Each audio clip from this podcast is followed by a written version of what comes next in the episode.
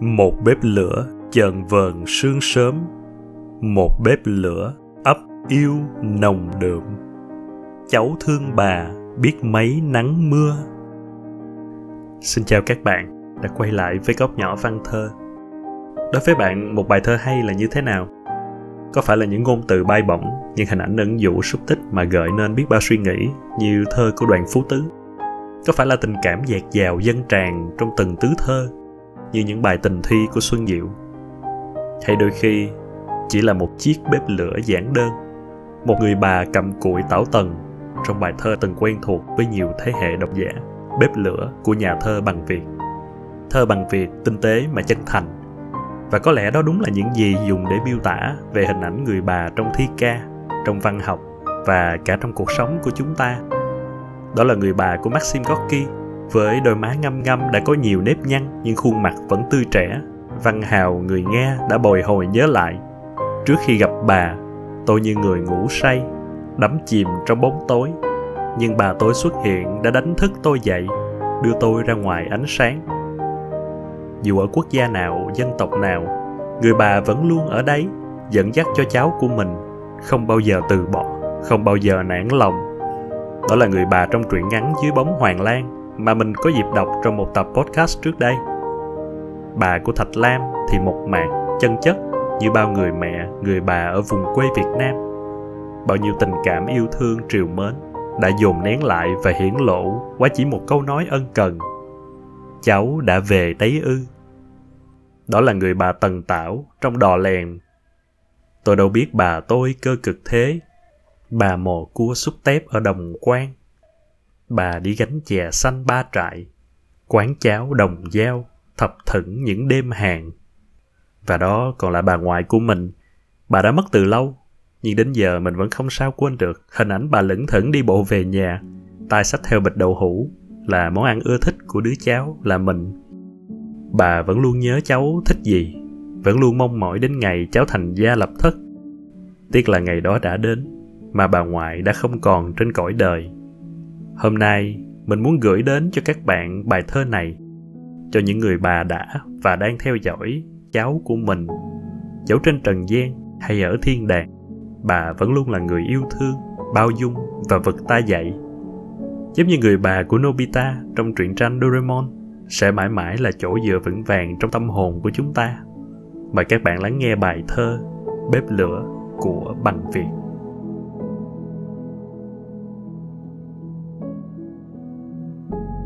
Một bếp lửa chờn vờn sương sớm, một bếp lửa ấp yêu nồng đượm. Cháu thương bà biết mấy nắng mưa. Lên bốn tuổi cháu đã quen mùi khói, năm ấy là năm đói mòn đói mỏi.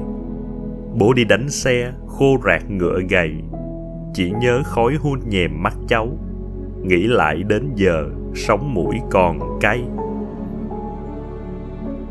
Tám năm ròng, cháu cùng bà nhóm lửa, tu hú kêu trên những cánh đồng xa.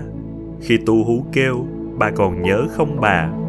Bà hay kể chuyện những ngày ở Huế, tiếng tu hú sao mà tha thiết thế.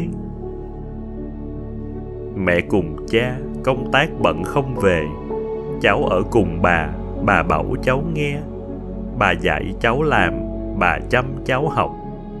Nhóm bếp lửa nghĩ thương bà khó nhọc, tu hú ơi chẳng đến ở cùng bà, kêu chi hoài trên những cánh đồng xa. Năm giặc đốt làng, cháy tàn cháy rụi, hàng xóm bốn bên trở về lầm lụi, đỡ đần bà dựng lại túp lều tranh. Vẫn vững lòng bà dặn cháu đinh ninh, bố ở chiến khu bố còn việc bố, mày có viết thư chớ kể này kể nọ, cứ bảo nhà vẫn được bình yên.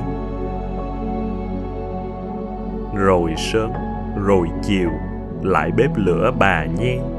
Một ngọn lửa lòng bà luôn ủ sẵn, một ngọn lửa chứa niềm tin dai dẳng. Lận đận đời bà biết mấy nắng mưa, mấy chục năm rồi đến tận bây giờ, bà vẫn giữ thói quen dậy sớm. Nhóm bếp lửa ấp yêu nồng đượm, nhõm niềm yêu thương, khoai sắn ngọt bùi, nhõm niềm xôi gạo mới, sẻ chung vui, nhóm dậy cả những tâm tình tuổi nhỏ. Ôi kỳ lạ và thiêng liêng, bếp lửa. Giờ cháu đã đi xa, có ngọn khói trăm tàu, có lửa trăm nhà, niềm vui trăm ngã. Nhưng vẫn chẳng lúc nào quên nhắc nhở, sớm mai này bà nhóm bếp lên chưa?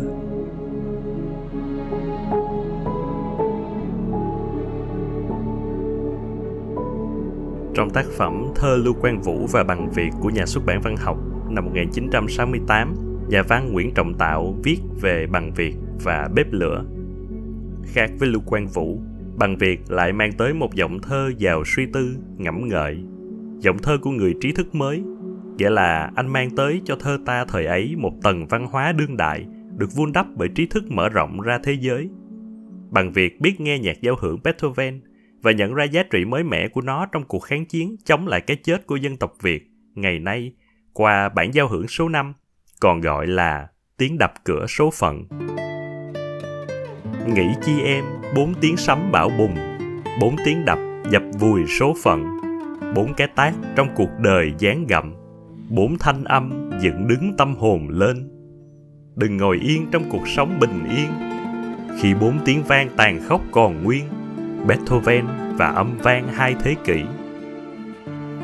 Cũng viết về những lớp học trong lòng đất, nhưng Bằng Việt không miêu tả bom đạn trên đầu, sự sống giữa đất sâu, mà anh mở một góc nhìn về phía tri thức mới của thế hệ đang chuẩn bị cho tương lai. Copernic và Newton đã cùng các em xuống đáy, Euclid và Pythagore đã cùng các em xuống đáy. Bên bãi Tha Ma ngọn đèn dầu rực cháy, bên bãi Tha Ma đang bắt đầu tương lai. Trích từ bài thơ Học trò Hà Tĩnh. Ta gặp trong thơ anh những động thái khoa học trong cuộc chiến tranh mà chúng ta phải vượt qua cái rập rình trong những quả bom nổ chậm. Axit đặc khoét vào hạt nổ, chỗ chưa ai qua là chỗ có anh qua, cái chết nằm im cho anh tháo gỡ. Trích bài thơ Người giữ tuyến Đường Xuân. Với cách nhìn lấp lánh trí tuệ, Bằng Việt đã mở rộng biên độ rung cảm của mình để hòa nhập cùng thế giới. Từ Thư Gửi Một Người Bạn Xa Đất Nước, anh cất lời chào từ Việt Nam một nghìn chín trăm sáu mươi sáu, gửi một bạn châu Phi, chia sẻ nỗi lòng của người cùng đứng lên giải phóng xích xiềng đế quốc. Hỡi mây trời, sứ giả bay về đâu, đang trong bước vui lại trùng bước nhớ. Đêm trong ngần đối diện với lòng tôi, ngỡ như xưa mà đã khác xưa rồi. Thơ Bằng Việt nhờ thế mà đã tạo ra được hướng mở cho thơ chống Mỹ ngay từ thời kỳ đầu cuộc chiến tranh vệ quốc vĩ đại của chúng ta. Nhưng thơ Bằng Việt không chỉ được viết bằng trí tuệ, mà anh còn để lại nhiều ấn tượng ngạc nhiên bất ngờ trước những rung cảm độc đáo và mới mẻ. Tôi cứ nhớ mãi câu thơ thuở ấy của anh. Gáy sách cũ xếp chồng như kỷ niệm, những gác xếp bộn bề hy vọng, mỗi ngõ nhỏ giấu một lời tâm sự. Tôi trở lại những lối mòn tình tự. Cánh bướm màu hạnh phúc cứ bay đôi, ôi rất lâu rất lâu tôi mới lại đi một ngày thông thả. Thành phố như tim tôi yên ả, sau rất nhiều gian lao. Trích bài thơ Trở Lại Trái Tim Mình. Và đặc biệt, bốn câu thơ da diết một tình yêu xen lẫn tự hào về thủ đô, trái tim của tổ quốc, thấm đẫm sắc màu huyền thoại. Sông Hồng ơi, dông bão chẳng phai màu, rùa thần thoại vẫn nhô lưng đội tháp, chùa một cột đổ lên đầu giặc Pháp, lại nở xòe trọn vẹn đóa hoa sen. Với cái nhìn thi sĩ được chiếu rọi qua lăng kính văn hóa, Bằng Việt đã mang đến cho thơ thời chống Mỹ một dung lượng suy tưởng mới. Nó vượt lên những cảm xúc đơn điệu, sáo mòn của loại thơ chỉ thiên về tình cảm.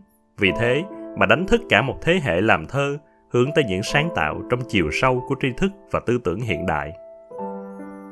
Sau ba mươi lăm năm, đọc lại Hương Cây và Bếp Lửa, dù ít nhiều bài thơ trong tập đã rơi rụng theo thời gian, nhưng những gì còn lại vẫn tươi non cái cảm xúc ban đầu trong tôi. Và không chỉ thế hệ tôi, cả những thế hệ sau vẫn còn tìm thấy ở tập thơ này sự đồng điệu và chia sẻ. Tôi đã chứng kiến một lần trong quán bia Vạn Lộc, một cô bé nhân viên đã xúc động đọc thuộc lòng bài thơ Bếp lửa khi biết khách bia chính là Bằng Việt. Giờ cháu đã đi xa, có ngọn khói trăm tàu, có lửa trăm nhà, niềm vui trăm ngã, nhưng vẫn chẳng lúc nào quên nhắc nhở, sớm mai này bà nhóm bếp lên chưa. Được bạn đọc thế hệ sau thuộc thơ mình, đấy chính là hạnh phúc lớn của nhà thơ. Lưu Quang Vũ và Bằng Việt chính là hai nhà thơ như thế. Cảm ơn các bạn đã lắng nghe tập hôm nay của Góc Nhỏ Văn Thơ.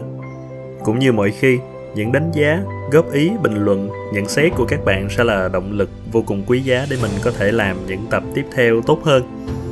Các bạn có thể làm điều đó qua rất nhiều kênh khác nhau, tùy theo bạn đang nghe tập của ngày hôm nay trên kênh gì. Có thể là review ở trên Apple Podcast, có thể là comment ở trên Spotify hoặc comment trực tiếp trong YouTube. Và mình luôn để một đường link trong miêu tả của mỗi tập để dẫn đến một cái form, và mình rất là sẵn sàng lắng nghe những tâm tình của các bạn dành cho Góc Nhỏ Văn Thơ. Nếu các bạn chưa biết thì mình cũng có một kênh Facebook, cũng là nơi để chia sẻ những bài viết của Góc Nhỏ Văn Thơ.